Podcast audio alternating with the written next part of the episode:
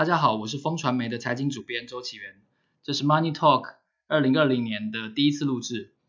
我们今天邀请到的特别来宾呢是股海老牛，他在出版了著作之后呢，他也把他自己在股海闯出一片天的故事分享给读者大众，进而在市场中得到了自己的知名度。我们今天想要请股海老牛来分享一下如何看待二零二零年的投资市场以及他个人的一些投资故事。欢迎股海老牛。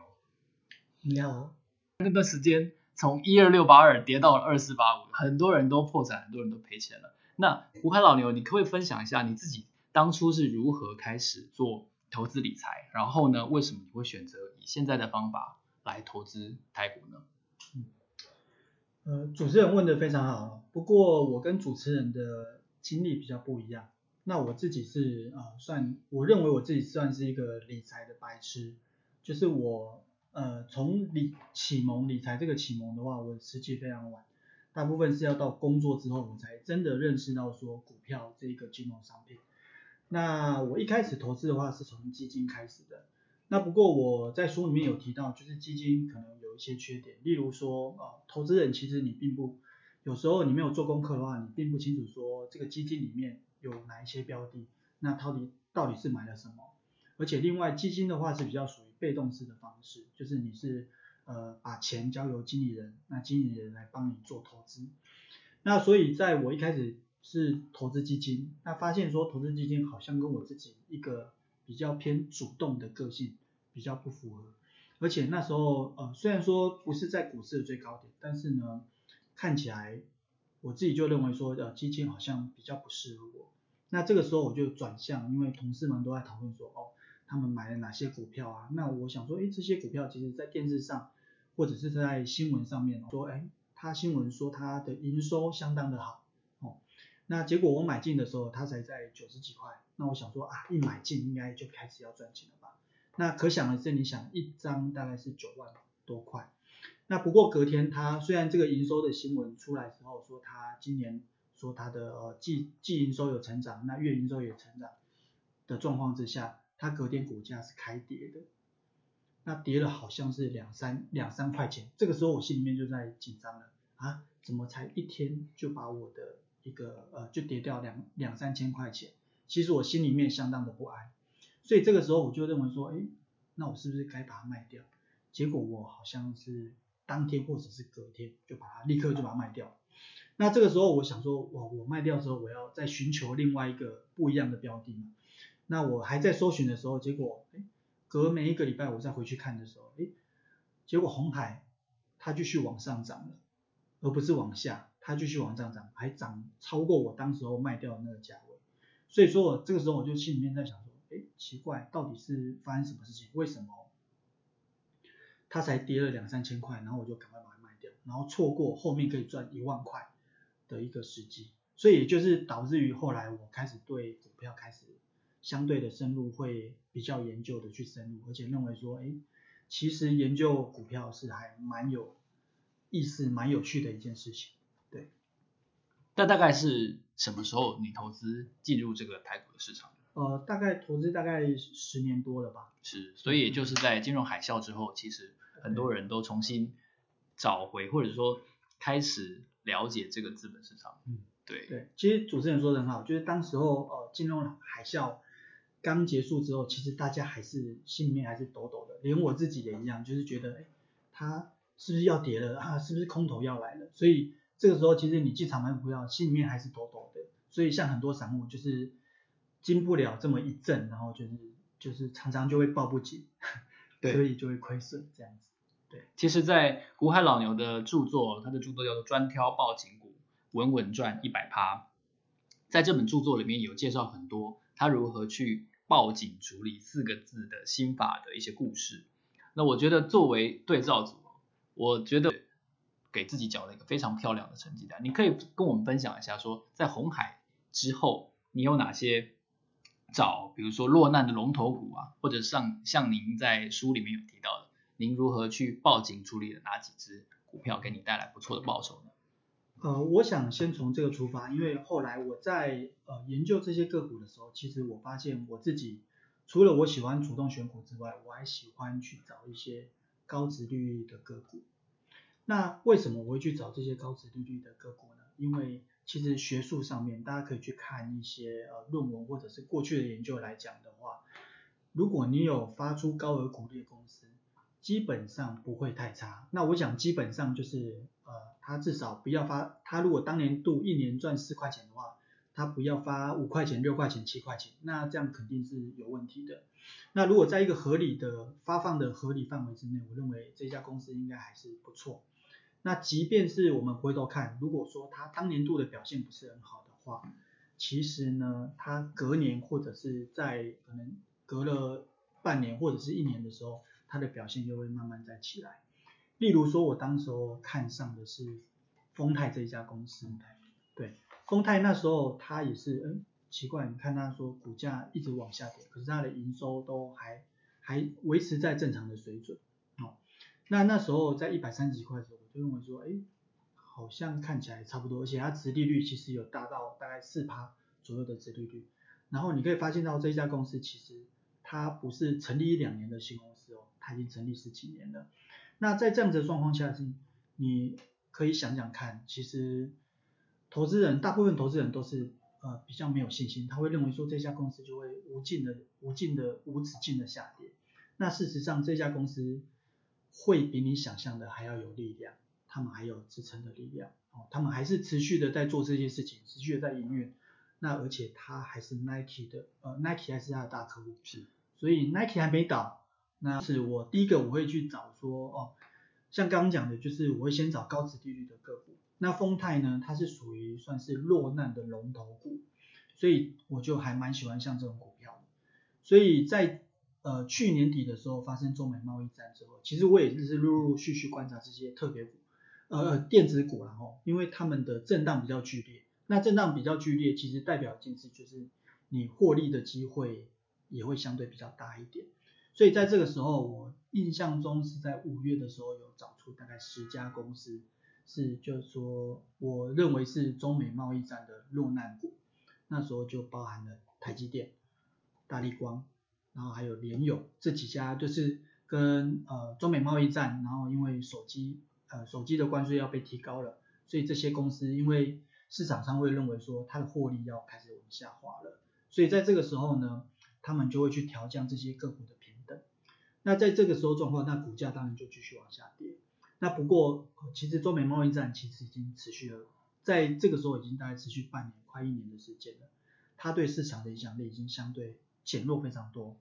所以我认为，在这个时候我就认为是一个相对好的机会。那这个时候啊、呃，很可惜的是，我那时候没有选到台积电，不然今年可能就赚五十趴。哦，那我是选大力光的，那大力光也不错，也有三十趴。对，不过。像现在大立光那时候买是三千八左右，现在已经到五千块钱了。那这时候我是不太敢去，呃，不太敢，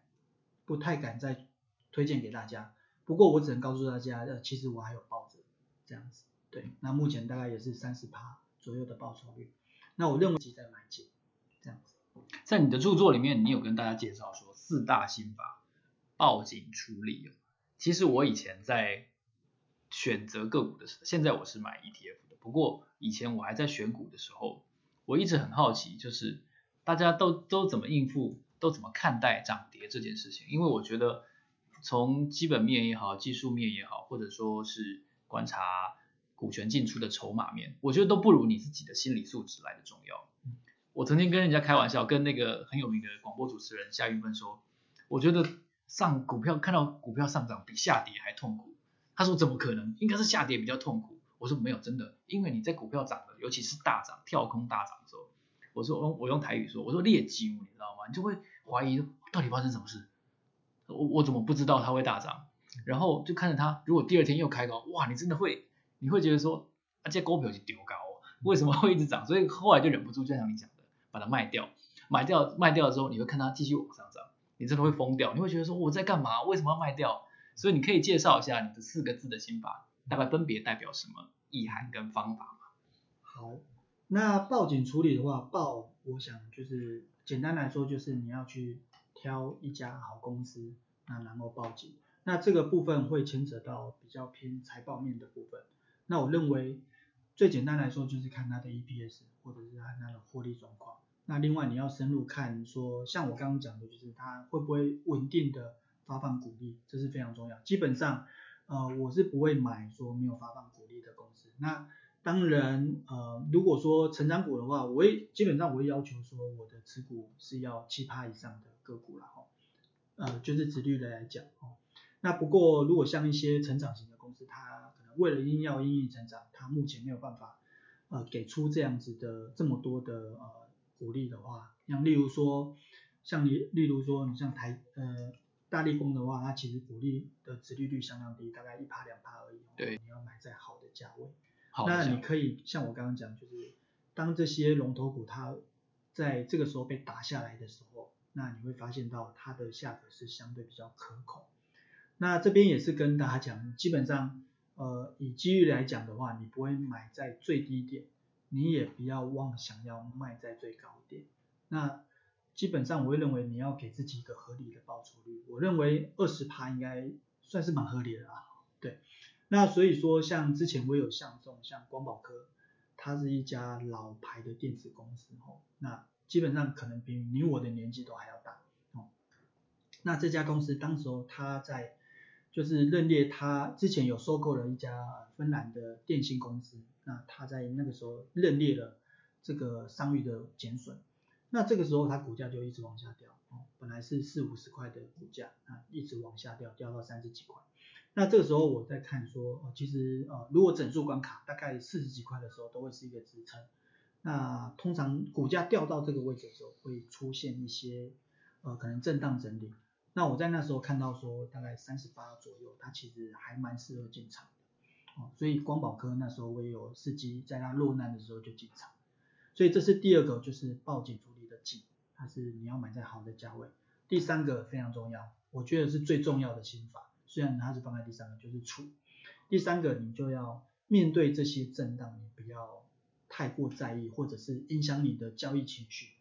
因为像我刚刚讲，一开始我在买进红海的时候，就是因为它呃上下震荡非常的剧烈，一天可能两趴三趴这样子在那边涨或者是跌。像昨天呢，呃昨天大力光就跌了跌了两趴快三趴。那这时候你会想说，哇，那你的荷包、你的资产，哇，瞬间减了可能两趴。那心里面当然会非常紧张，但是事实上，呃，事实上事实上每一天的股价都会有涨有跌哦，那不要太过于紧张。那通常如果股价有剧烈的震荡的时候，通常是会有呃市场传出一些消息，例如说像之前这个美伊战战争嘛哦，股市立刻跌了三四百点去了哦。那另外呢，如果个股如果有这些剧烈的，例如说啊当天涨了三趴以上，或是跌了三趴以上。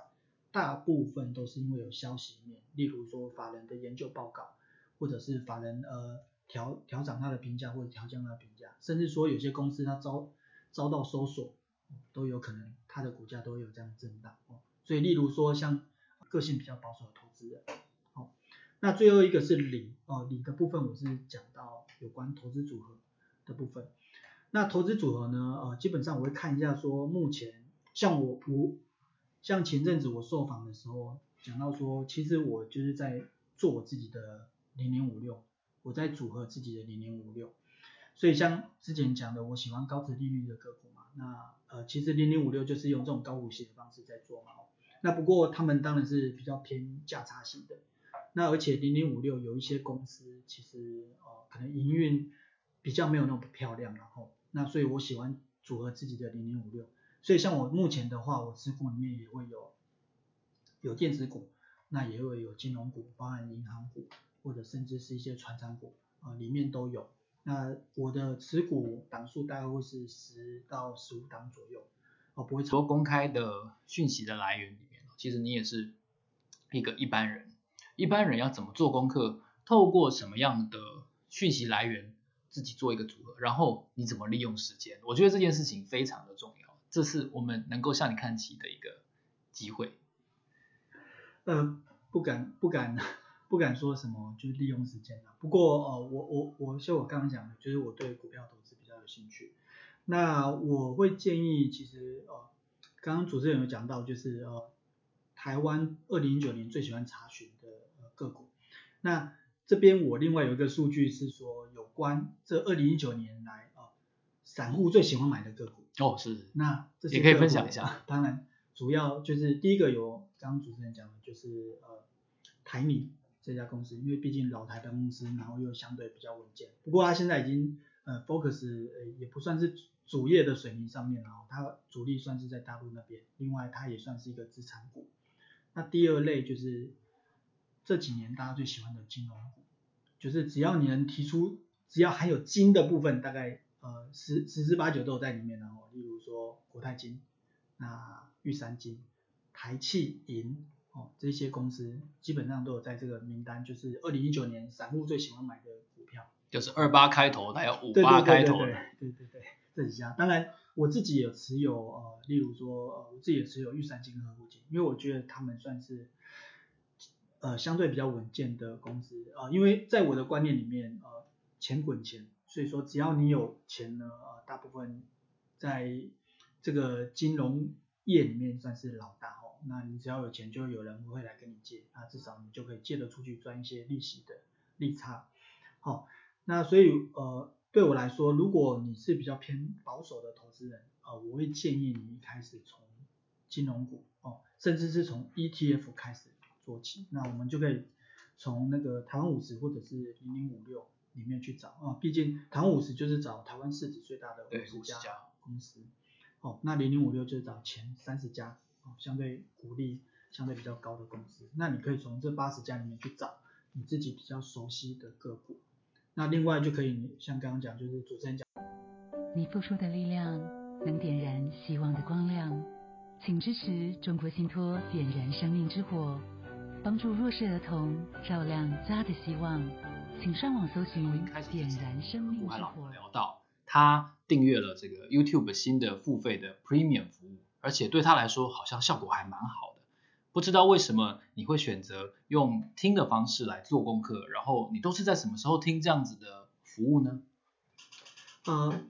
其实我一开始会，呃，其实我刚刚有提到，就是我每天晚上会起来做功课嘛。那在这个时候我都会，呃，我跟别人比较不一样，就是虽然他是夜深人静，有些人很喜欢在这种就是安静的时候来做这些功课，其实我是比较希望有一些背景的音乐。所以在这个时候，我就会喜欢听这些音乐，然后边听音乐，然后边做事情。那不过很恼人的一件事就是 YouTube，你每次都会听到非常多的广告。然后史蒂夫与戴夫。对，史蒂夫与戴夫，请大家啊，我们这边不帮他做广告。对对对。对，那你会听到广告，那反而你就会让你自己分心掉了哦。所以在这个时候，我就习惯就是呃想说，哎，可以是否有一些方式能够把这些广告就是处理掉，然后那后来我就去。刚好这个 YouTube 推出就是免费三个月试用这个 Premium 这个服务。那当我用了这个服务之后，我想觉得非常的好，非常棒。第一个它就可以，它可以帮你把这些广告就是挡掉。那另外你也可以像刚刚讲，其实有很多的财经节目，或者是说有一些蛮有用的资讯，其实我都很喜欢，可能把它存起来，然后等到之后再来放。那有时候我可能会先存在，例如说稍后观看。那或者是我觉得非常有价值，我想把它留下来，可能会把它下载下来。哦，那这时候这个 Premium 这个东西就我认为就蛮有用的。那在另外一个时间，像我我是开车通勤上班，那在这个时候呃，当然除了就是你专心开车之外，然后你也可以听音乐。不过在这个可能上下班就有一个小时的时间哦，甚至塞车的话会到一个半小时。那在这种零碎的时间，其实也希望能够做一些比较有用的事情哦。或者是能够帮助自己成长的事情，那我就会习惯在这个时候把这些财经节目，甚至说有一些呃讲故事哦历史故事这些你认为觉得还蛮有趣的东西，你就可以在这时候用听的方式，然后放出来，让我们这样子能够利用这一段可能比较呃塞车，认为说呃先行。那我们可以观察到一个现象，就是台积电跟大立光它的营收跟股价基本上会是一个正向联动，长久以来就是正向联动的关系。但也有很多的公司，营收一出来，哎，其实是上涨，营营收是成长的，不过股价却不怎么反应。反之，有一些公司营收没什么成长，但是股价却非常的活泼。你可不可以教我们一下，怎么判读营收跟股价之间的关系？因为全年的营收经常被拿来当做预测它全年获利的一个基准。那除此之外，也想请你介绍一下，在二零一九年全年的营收里面，你看到了哪些让你比较惊喜的公司？嗯，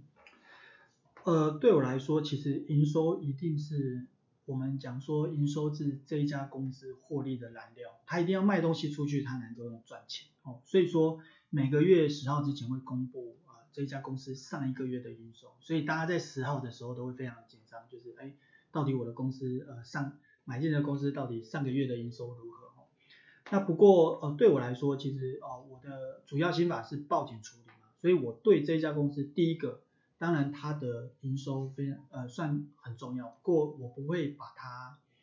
呃说它今天这个这家公司它营收可能哦涨了三十呃二十趴或者三十趴哦，那我就认为说哦我要赶快加码，或者是再继续观察它，或者是这家公司它上个月比较月营收它反而下跌了可能二十八三十八的话，我就要。必须特别的紧张。其实这有关乎哦，这家公司你可以拉长一点时间，例如说你看它的季营收，或者是看它的年营收哦。其实有时候是一些季节性的关系，导致于说它相对相对上一季或者是上个月它的营收会比较低。那这个时候当然是要多花一点时间做功课。然后，那我这边印象比较深的就是有一档叫做根基，根基它是营建股，对，它是营造股。哦，营建，对，它就是负责接工程回来做。那主要它的业务的话，就是会去接一些住宅的工程。那因为它是冠德建设的子公司，所以他会去接一些冠德建设下来的一些啊母公司嘛。我妈妈给我叫我做的事情，那我当然就好好做做好。啊，不过啊，其中有一个问题就是相对毛利会比较低一点啊。所以面临这种状况，当然第一个它有住宅的工程可以做，那第二个是土木的工程哦。其实根基这家公司，它有去接，例如。呃，政府的工作，例如说南回铁路，它的一个台东潮州转的一个土木的工程，它有有去接这个包。那第三类，它有去接一些其他工程，例如说政府的公共工程，像是呃新店这边有一个智慧科学园区，就是有它，他就有接到这方面的案子。还有他有接到台积电的案子，哦，甚至有中研院的院子案子。那在台北的话，最近一个就是比较大的，就是南门市场的改建是由他来负责，哦。这家这家公司，我想说，嗯，他接到这么多案子，那他营收应该不错，而且看他过去的一些成绩哦，他其实最近这几年的啊营收都也都不错，都还算创都都创新高。不过呢，他在十月的时候突然出现了，他的月营收是月减四十八趴，哇，打五折，对。而且接下来，因为十月、十一月公，呃，十月营收是呃十一月十号前公布的嘛，啊，接下来就是它的财报。那它第三季的获利也相对比同去年的同期衰退，所以大家都非常的担心哦，就有一些粉丝朋友开始问说，啊，根基到底还会不会爆？那当然，因为它这个利空消息的影响，所以它股价有稍微往下跌。那不过呢，我们这个时候你就可以再往你之前的研究看它过去的表现，跟期待它未来的表现会是怎么样。这个时候我就会回去再看他法说会的资料，看这家公司他预期他这一季或者是今年大概还会有哪一些呃工程啊，或者是他目前工程的多少钱还没有认定，这些都在他法说会有这样相多相对多的资料，所以我认为说看起来他应该是没有什么问题。结果当然他在十一月、十二月他营收开出来都非常的不错，而且他今年。的营收又创下历史新高，这是它十三年以来的新高点，所以看起来股价它的呃它的目前的位阶还是在处于成长的趋势，所以这家公司我就目前还是抱得紧紧的，也都还非常的安心这样子，对。清楚这件事情是非常重要的，所以你可不可以跟我们分享一下，你用哪些东西来做功课，然后你平常在什么时间做功课？我跟主持人非常相像，就是我我现在有一个小朋友，那基本上我都是呃晚上十点左右陪他一起睡觉哦。那不过呢，我虽然说我现在是一个上班族，那不过我都会在大概三点左右我会自己起来。那这个这件事情其实已经持续一年一年多，快两年了。在我写书的时候就开始在这个时间点，因为毕竟。上班的时候比较没有时间可以写，那平时也要找时间去陪小朋友，所以我大概都在三点的时候这个时间起来，然后开始做研究。那不过呢，其实我对我不是一个很喜欢选股的，所以我不会说去每天去看说啊这个今天有哪些涨停啊，那我来开始研究这家公司啊。像刚其实主持人提的有一些说散户最喜欢查询的个股，其实有些公司我根本不清楚它到底的它是在做什么，或者是它呃它的产品是什么，甚至是它是哪一类型的公司。所以我第一个我就会朝说，我刚讲就是其实我找出了十家。可能它是营收相对，呃，就是它的殖利率，我预期它明年的，呃，今年的殖利率会比较高，所以我会针对这十家公司开始做研究。那甚至我在去年，去年的时候，我有挑出八月的时候，我有挑出十家也是叫做步步高升股，就是我预期它的营收，它是属于成长股，它营收会继续成长，获利会继续成长的公司。那我基本上我会建议给投资人，你如果要去做研究这家个股。第一个，我会建议你可以去用财报狗这个网站，先去了解一下说这家公司它的他在做什么事情，或者是他历年的营运的表现哦，甚至说他去年获利多少，他股利发多少，非常重要哦，他殖利率发多少。那另外第二个我会推荐的网站叫做 Goodinfo，那 Goodinfo 这个网站的话，它是台湾股市资讯网，那它是比较适合我们这些可能进阶的投资人。那它里面的数据会相对呃比较没有那么图形化，比较没有那么友善一点，不过它资讯算是蛮丰富的。那你也可以到这个就是证交所的网站，它对个股的介绍跟资讯也都相对的多。那第三个，我就希望请大家去好好去看一下这家公司法说会的资料。你可以去这家公司上面的网站，一定都会有它的，大部分的公司都会有它法说会的资料。那你也看它。刚主持人讲的去年的年报，你看他这家公司到底会在做什么？不过因为年报一本大概都厚厚的三百多页了，所以大家可能会看到会有点想睡觉。不过我会建议你先从就这家公司他在做什么，然后他这家公司他有哪些竞争者，他他自己认为说他们自己的优势在哪里，或者是说弱点在哪里？那他会预期说明年的风险在哪里？那他们想要潜力的状况。那你可以针对这家公司，他在年报讲的话，再去对照他近期的一些新闻，好，那你可以对照，你就可以看待说这家公司到底是不是有诚信的公司。一年至少要办一次法说会，嗯，你一定要让大家看到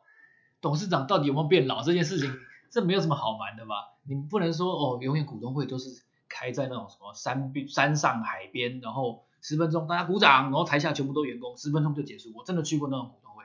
就是。很偏远，然后也不知道说他是想要刻意营造一个距离感还是什么，很快就结束了。结果你从头到尾，不管法人也好，一般散户也好，就到底公司今年发生什么事啊？我我能不能问一下？那如果说今年突然业绩不好，那他开得更快。其实这样子的公司，我觉得都是都是有问题的。所以如果你有你有机会的话，我觉得应该要好好去看一下营运，就像您刚刚讲到的，要拿来跟他去年的营业资料做对照。如果说他在揭示出来的目标，后来第二年年报上面真的真的都有做得到的话，我觉得这个诚信是起码是合格的。嗯，对对，我再补充一下哦，就是其实刚刚讲就是说有关法说会的资料，现在网络上很多呃证交所里面有放一个就是法说会的影音，其实你不用再辛辛苦苦再去跑到那个地方去参加了，你只要在网络上面看影片就好，坐着然后听听他们在讲什么，其实。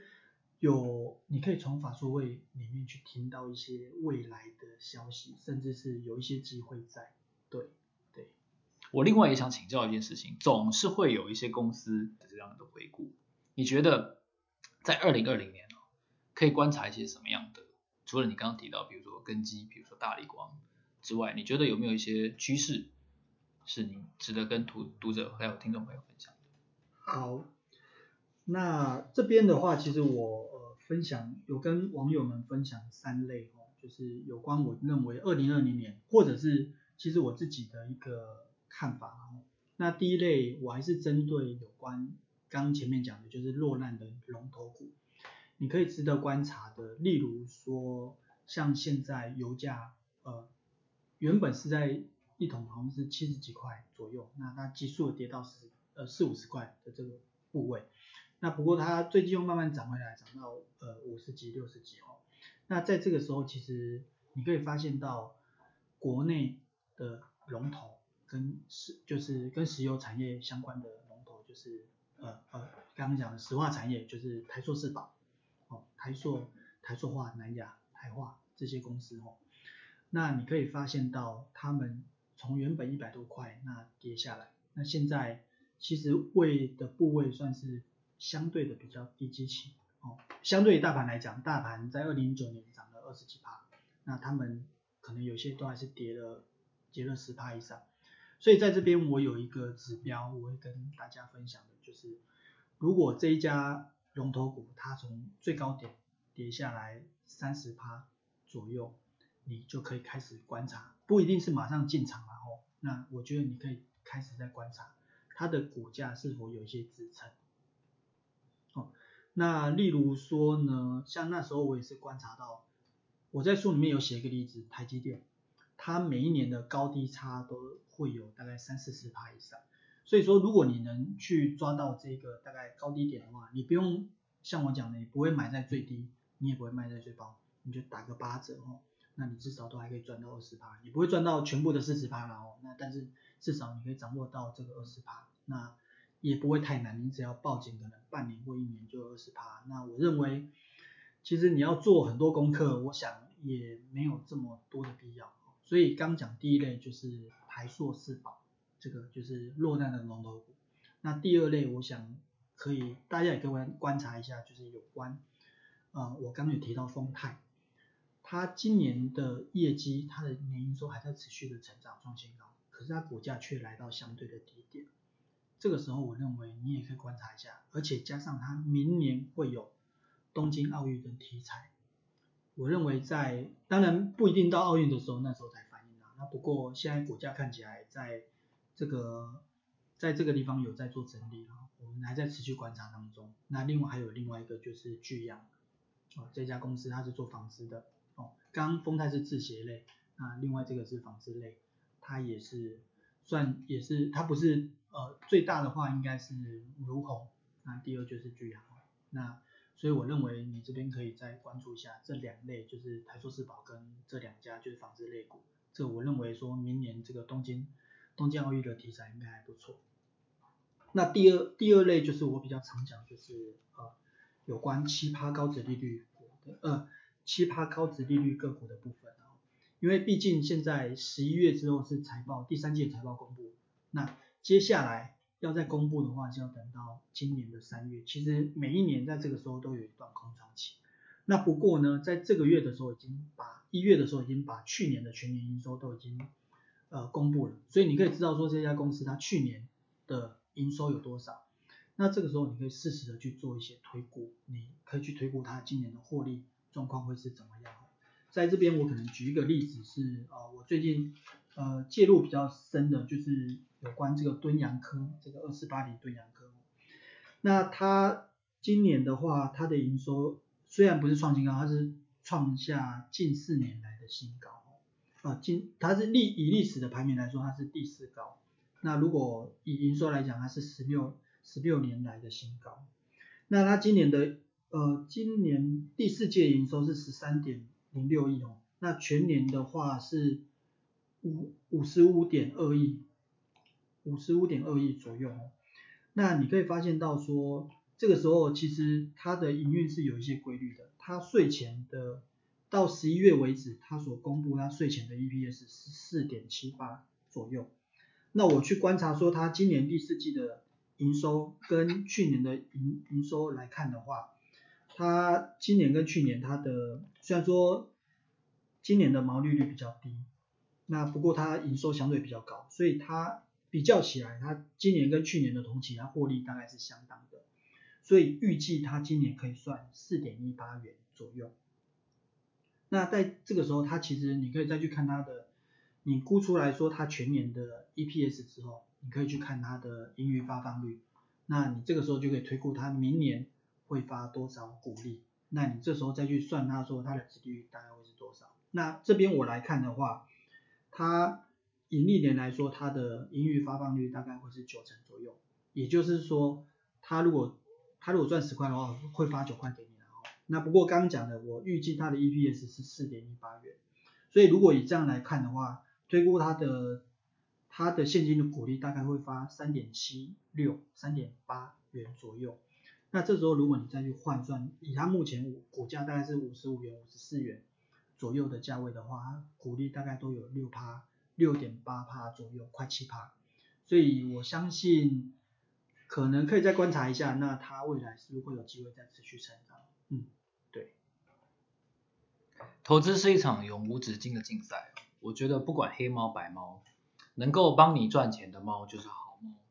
所以即便是你自己的方法也好，或者是今天我们听到很多股海老牛分享给我们的方法也好，你一定要亲身的尝试过，而且找到最适合现在你的生活形态的方法。千万不要盲目的去追求，看起来胜率很高，但是你自己根本做不到，或者是你一定要坚持一些根本没有效的方法，对你自己的财务的富足的一生才会更有帮助。我是风传媒的财经主编周启源，今天我们非常高兴邀请到了股海老牛作为我们这一集的特别来宾，也希望在不久的将来能够再反复的跟股海老牛多聊聊台湾的股市到底发生了什么事情，还有你如何看待接下来的投资机会。今天非常谢谢大家，让我们下一集见，谢谢。好，谢谢大家。欢迎回到节目现场。